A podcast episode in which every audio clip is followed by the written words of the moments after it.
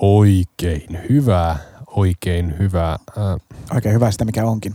joo, sehän se oli se, mitä me sanotaan. Se on just näin. Uusi catchphrase. Öö, joo, tämä on Kirkkokahvi-podcast ja tervetuloa Kirkon kellariin meidän kanssa. Minä olen Lauri Heikkilä Ja minä Martti Pyykönen.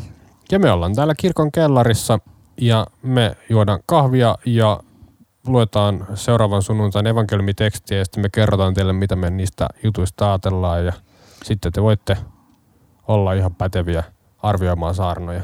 Just näin.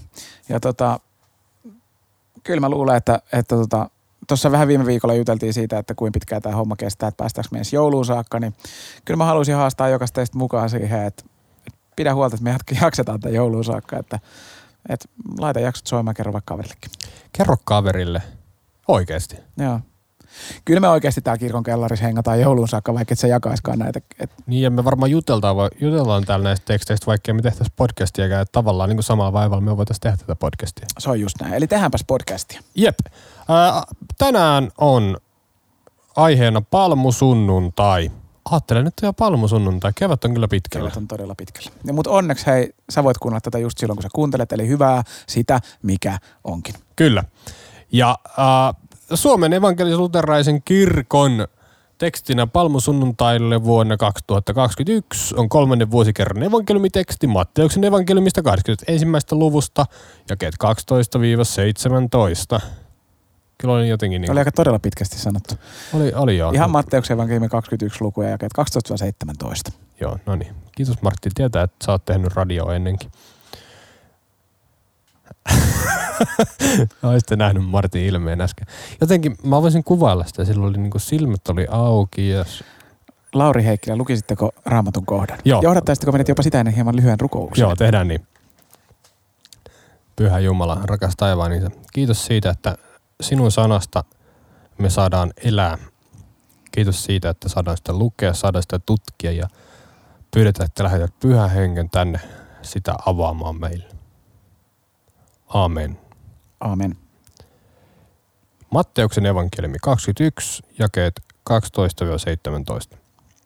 Jeesus meni temppeliin ja ajoi kaikki myyjät ja ostajat sieltä ulos.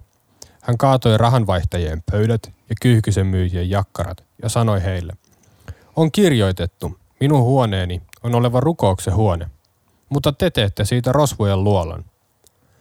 Jeesuksen luo temppeliin tuli sokeita ja rampoja, ja hän paransi heidät. Mutta kun ylipapit ja lainopettajat näkivät, mitä kaikkea hämmästyttävää hän teki, ja kuulivat lasten huutavan temppelissä, Hoosianna, Davidin poika, he suuttuivat ja sanoivat hänelle, Kuuletko, mitä nuo huutavat? Kuulen, vastasi Jeesus. Ettekö ole koskaan lukeneet tätä sanaa? Lasten ja imeväisten suusta sinä olet hankkinut kiitoksesi. Hän jätti heidät siihen, meni kaupungin ulkopuolelle Betaniaan ja oli siellä yötä.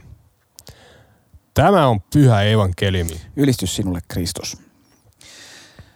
No, Martti, mitä ajatuksia nämä niin alkuunsa tästä tekstistä? Viime podcastissa meillä oli lauluteksti. Meillä oli, meillä oli Marian ylistysvirsi, missä Maria laulaa Jumalalle kiitosta. Olkoon se semmoista niin lyriikkaa. Nyt mennään tämmöiseen, enemmän tämmöiseen proosalliseen kerrontaan, missä mennään tällä ja niin kuin juna menee eteenpäin. Evankelista kirjoittaa. Jeesus menee temppeliin ja sitten tapahtuu näitä asioita, näitä asioita, näitä asioita ja sitten lopulta Jeesus lähtee kaupungin ulkopuolelle Betaniaan ja on siellä yötä. Eli tässä on tämmöinen Niin. aika tämmöinen perinteinen niin kuin tarinan kuvaus. Ensin tapahtuu jotain ja lopuksi mennään nukkumaan. Se on muuten totta. Aina, aina lapsenakin kirjoitti jonkun sadun, niin sitten se päättyi jossain ykkösluokan äidinkielen tunnilla ja sitten menin nukkumaan. Sen pituinen se. Kyllä. Eli tavallaan, että et jos, niinku, jos joskus tuntuu, että et evankeliumitekstit voi olla vaikeita, niin tässä on ainakin niinku tyylilajillisesti nyt semmoinen tosi niinku ainakin tämmöinen länsimaiselle ihmiselle niin tosi helposti lähestyttävä teksti. Teksti kyllä. Tota hei, äh, semmoinen kysymys, että, tai tämmöinen niinku, äh, mitä tämä nyt tarkoittaa, kun Jeesus menee tuonne temppeliin ja rupeaa riehumaan? Monesti sanotaan, kun puhutaan historiallisesta Jeesuksesta, että tämä on niinku se syy, minkä takia hänet naulittiin ristille. Me kristittyinä tietysti tiedetään, että tämä nyt ei ehkä ole ihan kokonaan se syy, ja, tota, ja ei varsinkaan niinku hengellisessä mielessä. Mutta tota, mikä juttu tämä nyt oikein on? Niin, että et flippaako Jeesus vaan tuolla niinku, niinku Niin. paikallisilla kirkkokahveilla ja ryhtyy, ryhtyy pistämään paikkoja, paikkoja säpäleiksi. Niin, että nyt tuli mitta täyteen, että nyt, Niin. nyt remontoidaan. Kyllä. Tota, tästähän niinku tulisi niinku lähtökohtaisesti heti kärkeen niinku semmoinen, semmoinen, semmoinen fiilis, että, että, että nämä niinku rahavaihtajien pöydät ja kyyhkysen myyjien jakkarat, ne on niinku täysin väärässä paikassa, kun ne on niinku temppelissä. Jos, jos mä lähden reissuun ja mä haluan vaihtaa rahaa, niin mä menen tuonne Helsingin rautatieasemalle. Tai sitten jos mä haluan pikkasen säästää rahaa, niin mä tilaan ne reissukohteen rahat muassa pankkiin. Tämä on muuten ihan hyvä vinkki kaikille, että, että jos, jos haluat pikkasen säästää rahaa, niin saat paremmilla kursseilla kuin omaan pankkiin tilaat. Mutta siinä menee viikko yleensä. Tästä, tästä enemmän sitten Martin talouspodcastissa. Se on sitten ihan oma juttu se. Mutta, mutta niin, eli, eli, eli, eli, eli mulle tuli sellainen fiilis, että jos, jos, niin kuin, jos haluaa vaihtaa rahaa, niin menee rautatieasemalle. Ja sitten jos Mm. haluaa ostaa, ostaa kyyhkysiä, minkäköhän takia sitten ostettaisiin kyyhkysiä ehkä ruuaksi, niin ehkä mä menisin jonnekin torille. Ja, ja tavallaan niin kuin siitä lähtökohdasta, niin, niin tämä nyt tuntuu aika silleen niin kuin selkeältä hommalta, että Jeesus pistää niin kuin paikat päreiksi, jos yhtäkkiä niin kuin, jos tota temppeli on muuttunutkin niin kuin, muuttunut tota raha, rahavaihtopisteeksi ja, ja ruokatoriksi. No Martin, mä saan nyt sun puheesta semmoisen käsityksen, että tästä nyt ei kuitenkaan ole siitä kyse. Tästä ei ole täysin kyse, koska nämä rahavaihtajien pöydät ja nämä kyyhkysen myyjien jakkarat oli siellä ihan muita hommia varten kuin reissurahan vaihtamista tai, Jaa. tai sitten niin kuin illallisen hankintaa varten. Mooseksen laissa oli säädetty, että, että Jerusalemin tam- temppeli ja Jumala itse oli säätänyt, että tuo Jerusalemin temppeli oli ainut paikka maan päällä, missä Jumala saattoi, ihminen saattoi kohdata Jumalan. Eli, Mm. eli vanhan testamentin ajan Jumala oli ikään kuin sitoutunut siihen, että hän on yhdessä paikassa tavattavissa ja, ja se paikka on Jerusalemin temppeli. Ja, ja Jerusalemin temppeliä hävitettiin ja sitä rakennettiin muutaman kerran ja sen takia Jerusalemin temppeli oli Israelin kansalle niin älyttömän tärkeä asia ja sen tuhoutuminen oli hirveän kipeä juttu, kun se historiassa lanattiin Joo. eri suurvaltojen toimesta. Että se oli ainut paikka maailmassa tämän maan päällä, missä Jumala saatettiin kohdata. Ja Jumala kohdattiin siellä syntiuhrien ja kiitosuhrien kautta. Eli mentiin sinne ja uhrattiin jokin eläin joko kiitokseksi tai sitten syntien, syntien tähden. Nyt mä alan ymmärtää tätä, tätä kyyhkysjuttua jo Joo. jonkun verran. Ja se rahanvaihtojuttukin, se liittyy nimittäin askelta ennen niihin kyyhkysiin, koska väkeä tuli niin kuin eri puolilta pitäjiä ja, ja meillä oli erillinen semmoinen temppeli, temppelivero ja temppeliraha, niin, tota, niin se vaihettiin, siellä vaihettiin sitä rahaa sitä varten, että saatiin, saatiin sitten ostettua, ostettua se kyyhkynen tai muu, muu tota, ää, uhrieläin siellä. Eli nämä niinku liittyy nyt aika läheisesti yhteen. Nämä rahavaihtajat ja tämä kyyhkysen myyjät ja tämä temppeli, ne kaikki liittyy siihen, että se oli se tapa, millä Jumala ilmoitti olevansa kohdattavissa. Miksi näin on ollut? Minkä takia Jumala on vaatinut tämmöisiä brutaaleja veriuhreja halki vanhan testamentin? Onko Jumala ollut väärässä? Onko niinku, Jumala niinku skitsoillut jotain ihan omiaan? Ei. Jumala on kautta vanhan testamentin opettanut sitä, miten ihminen ja Jumala voi kohdata toisensa. Syntinen ihminen, pyhä Jumala, ei Mm. kohtaa toisiaan ilman, että joku kuolee. Ilman, että, että, että sillä tavalla niin kuin syyttömän, syyttömän verta vuodetetaan. Ja, ja se niin kuin draaman kaari on ollut olemassa sitä varten, että kun Jeesus Kristus nousee Kolkatan keskimmäiselle ristille, niin me tajuttaisiin, mistä on kysymys. Aika mieletöntä, aika todella mieletöntä. Hieno, hieno, hieno ajatus siitä, että miten tämä asia, asia on niinku koko, koko läpi vanhan testamentin edennyt tähän. Mutta tämä ei vieläkään vastaa siihen kysymykseen, että miksi Ei. Jeesus alkaa riehua Tavallaan siellä. kun mä just rupesin miettimään sitä, että, että sä nyt kerroit meille, miksi nämä oli siellä, mutta sä et kerronut, että miksi Jeesus riehuu. Että onko tämä nyt semmoinen juttu, että, että Jeesus sanoo, että älkää tehkää töitänne. Juuri näin. Ei ollut tällainen juttu. Vaan, vaan kysymyksessä nyt on se, että, että, että, että Jeesus tulee sinne ja osoittaa, että se toiminta, joka on sinänsä oikeaa, on, on, niin kuin, on tehdään aivan väärästä sydämen asenteesta. Sinne tullaan paikalle ja kuvitellaan, että, että, että kun nyt tämä yksi, yksi, yksi kyyhkynen tässä uhrataan, niin sen jälkeen voidaan sikailla koko loppuvuosi taas ihan miten lystää. Eli toisin sanoen, tullaan kuin rosvot sinne kotiluolaansa piiloon. Rosvojen Aa. kotiluola ei ole se mesta, rosvojen luola ei ole se mesta, missä ne rötöstelee. Niin. Ne käy rötöstelee jossain tien varressa tai Joo, torilla. Kyllä.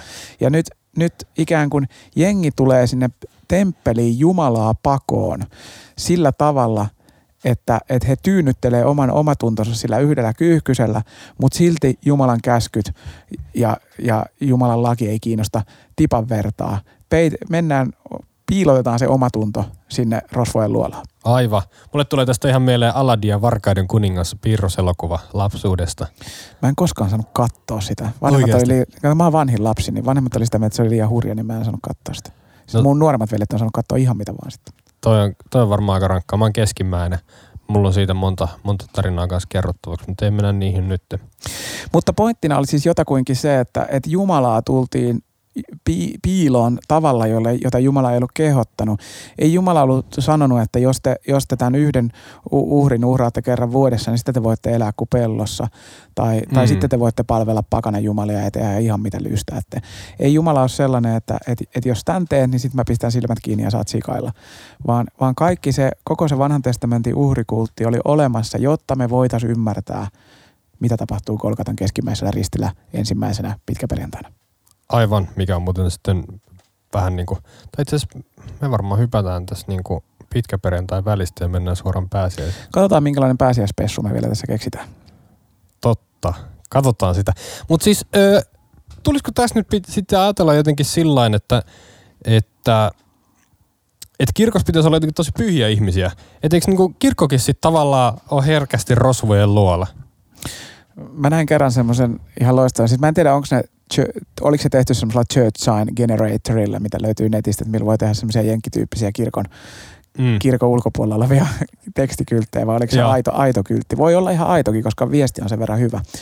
Mutta tota, mut tota, siinä luki, että äh, vapaasti suomennettuna, että, että kyllä, tämä kirkko on täynnä tekopyhiä ihmisiä ja täällä on tilaa vielä yhdelle.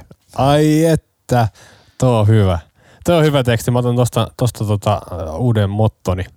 Ei, kirkko on kuin sairaala. Ei sairaalassa kukaan hengaa niin kuin huvikseen, vaan sairaalaan tullaan silloin, kun ei voida mennä muuallekaan. Ja, ja kirkko on, on, on sairaala, johon me paetaan silloin, kun, kun me ei voida muutakaan. Mutta me tullaan sinne pyhän Jumalan hoidettavaksi. Me ei tulla kirkkoon mestaroimaan Jumalaa. Mm. Tai me ei tulla kirkkoon sillä tavalla, että, että nyt mä sujautan kympin setelin kolehtiin, niin sitten on taas hommat hoidettu.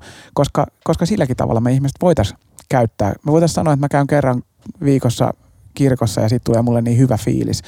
Niin jos se tapa, millä se hyvä fiilis tulee, on se, että käy sujauttaa sen kympin kolehti ja ajattelee, että nyt me ollaan sujut Jumalan kanssa, niin sitten on vähän väärä käsitys siitä, että minkälaisia velkoja meillä on Jumalan suuntaan, tai sitten on vähän väärä käsitys euron, 10 euron setelin kurssista. Niin, totta, totta joo. Lu- Toi, toi, mulle tulee tästä mieleen nyt, kun sä puhuit tuosta, sä sanoit toki kerran viikossa kirkkoon, mutta tulee mieleen tämä Antti Tuiskun kappale kerran vuodessa kirkkoon, joka on mun mielestä oikeasti aika syvällinen esitys kuitenkin siitä sitten, miten ihminen herkästi haluaa vaan tyynnytellä omaa tuntoa, vaikka elää muuten miten sattuu, mutta sitten niin kuin tehdään niin kuin siitä, yritetään ottaa Jumala semmoiseksi niin oman tunnon tyynnyttelijäksi, vaikka oikeastaan, oikeastaan niin kuin Jumala ei ole, Jumalan tehtävä ei olla, tai niin kuin, mä en tietysti nyt saa sanoa, että mikä Jumalan tehtävä on, että mä en ole siinä asemassa suhteessa Jumalaa, mutta tavallaan niin kuin, ei ole tarkoitus, että se on oman tunnon tyynnyttelijä, vaan sen pitäisi ehkä enemmänkin olla se, joka saa sen oman tunnon niin kuin oikeastaan jopa aika herkäksi ja sitten sen jälkeen sanoo, että ei hätää, rakastan sua silti kuolin puolestasi. Kyllä. Me taidettiin tuolla podcastimme alkutaipaleella, eli muutama jakso takaperin, niin puhuttiin siitä, miten Jumala on sellainen valo, joka sytytetään, tai Jumalan sana on sellainen lamppu, joka sytytetään semmoisessa mm, kämpässä, missä ei ole siivottu pitkään aikaan. Niin, pizza haisee, haisee nurkassa, vanha pizza. Ja, tota, ja se, semmoisessa kämpässä on ihan kiva olla niin kauan, kun kukaan ei syytä sitä valoa. Jep. Ja Jumala on samaan aikaan se valo, joka osoittaa sen vanhan pizzan nurkassa, mutta Jumala on myös samalla se valo, joka näyttää todellisuuden. Ja todellisuus on se, että se pyhä Jumala rakastaa meitä. Wow. Ja senkö takia lapset sitten rupeaa huutaa Hosiannaa? Mun mielestä tämä on ihan huikea kohta tässä, kun, kun, tota, kun, kun, kun tota, ylipapit ja äh, lainaopettajat sitten vähän ihmettelee, että, että mitä, mitä Jeesus tekee, että se kippasi tuossa justiin sanoi kyyhkysen myyjä ja rahanvaihteen pöydän, niin seuraava, mitä sitten evankelista kertoo tässä, niin kuin ihan jos ajatellaan tätä tarinan kerrontaa, niin tähän kulkee näin, että kun ylipapit ja lainopettajat näkivät, mitä kaikkea hämmästyttävää hän, eli Jeesus teki, ja kuulivat lasten huutavan temppelissä Hoosianna Davidin poika. Eli siis siellä on varsinainen evankeliointikokous ollut päällä. Jeesus kaatelee pöytää ja lapsikuoro huutaa vieressä Hoosianna Davidin poika. Niin sitten nämä ylipopit ja lainopettajat suuttuu ja sanovat, Jeesu, sanovat Jeesukselle, kuuletko mitä nuo huutavat?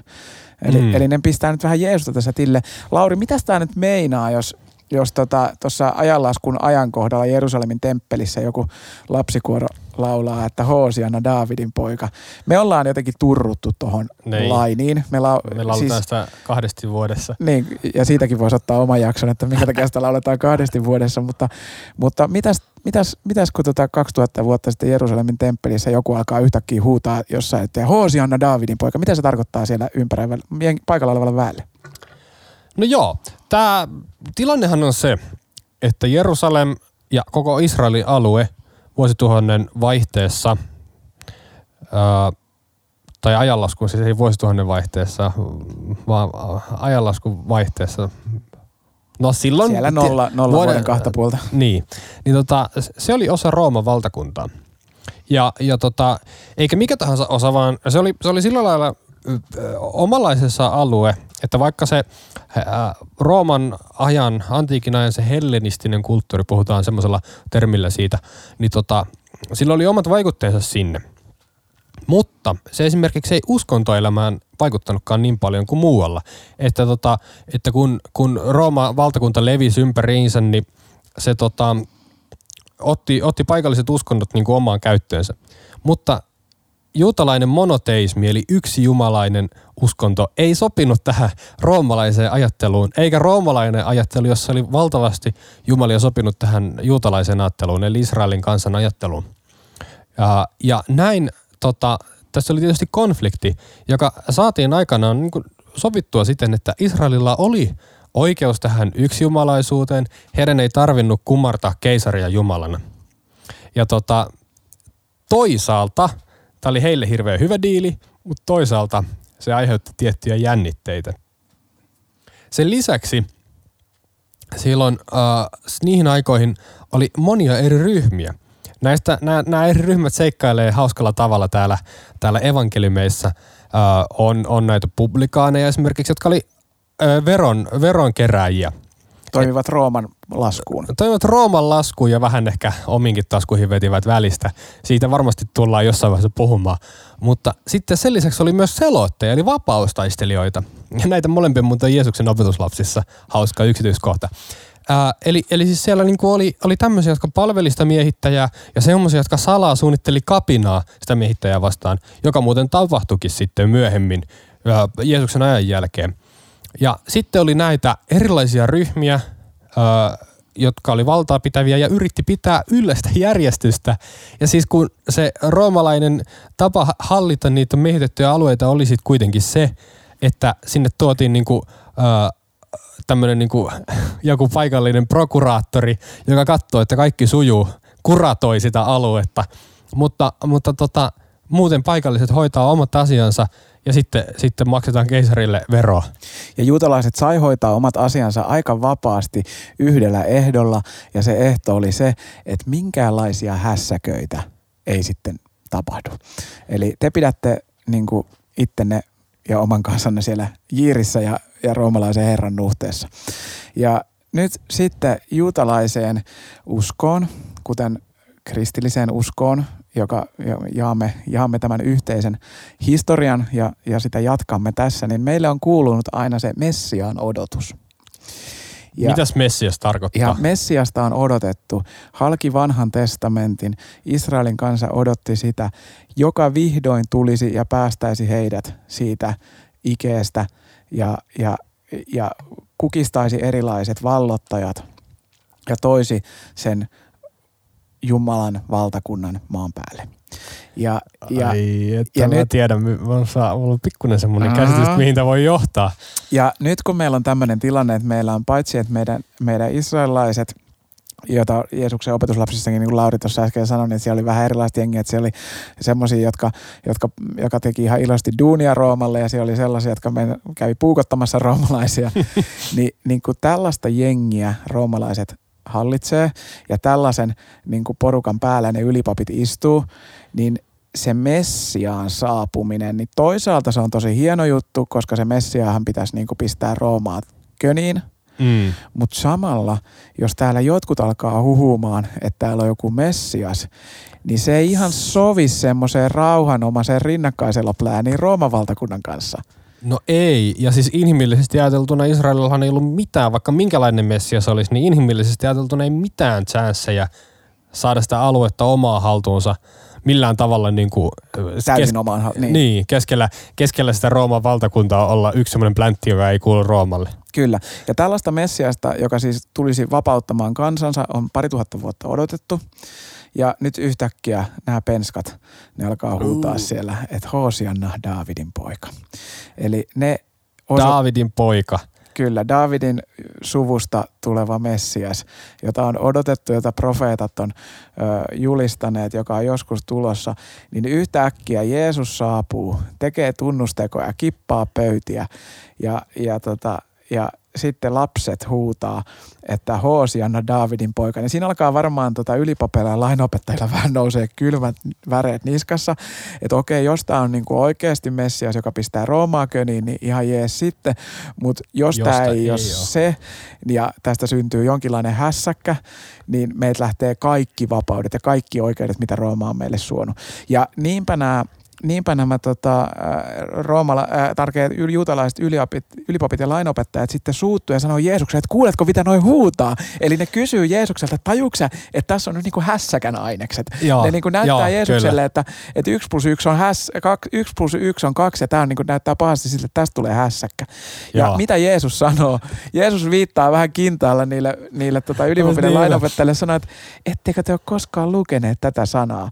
Lasten ja imeväisten suusta sinä olet hankkinut kiitoksesi. Mihin Jeesus tässä viittaa? Äh, tässä on psalmi kahdeksan kyseessä. Psalmi kahdeksan, äh, joka säästetään katilaisilla soittimilla, lukee täällä tota, psalmissa kahdeksan. Herra meidän Jumalamme, kuinka suuri onkaan sinun nimesi maan päällä. Se julistaa sinun taivaallista kirkkauttasi. Lasten ja imeväisten huudot todistavat sinun voimastasi.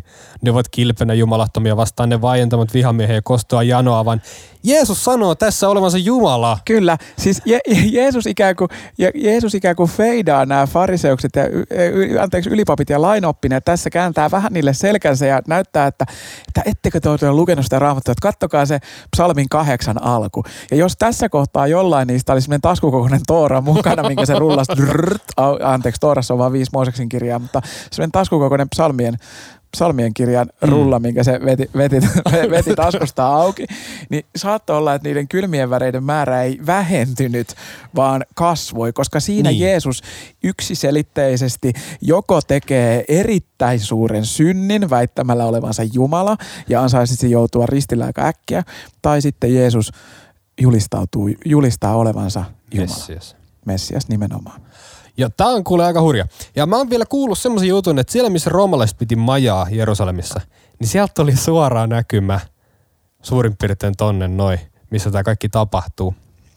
Niin voit kuvitella, että kun siellä on semmoinen pieni hässäkän aihe ja lapset huutaa, niin mä voin nähdä mielessäni ne fariseukset ja lainopettajat viisaina miehinä siis. Kyllä. Mä Tässä, ei, niinku pidä, tässä ei pidä dissata niitä. Joo, ei ne ole pahiksia. ei, ne ei, ei, täs, ei mun mielestä tässä ei niinku ole pahiksia, tai sit kaikki on pahiksia. Just näin. Et, mutta et, ne, ne näkee, että siellä joku vartija vähän katsoo pitkään sieltä jostain tornista, että ihan tuolla on pientä tuommoista meneillään. Ja sitten ne on vaan sillä, että hei Jeesus oikeasti, me ei olla kaikesta samaa mieltä, mutta kai sä nyt tajut, mitä tässä on tapahtumassa.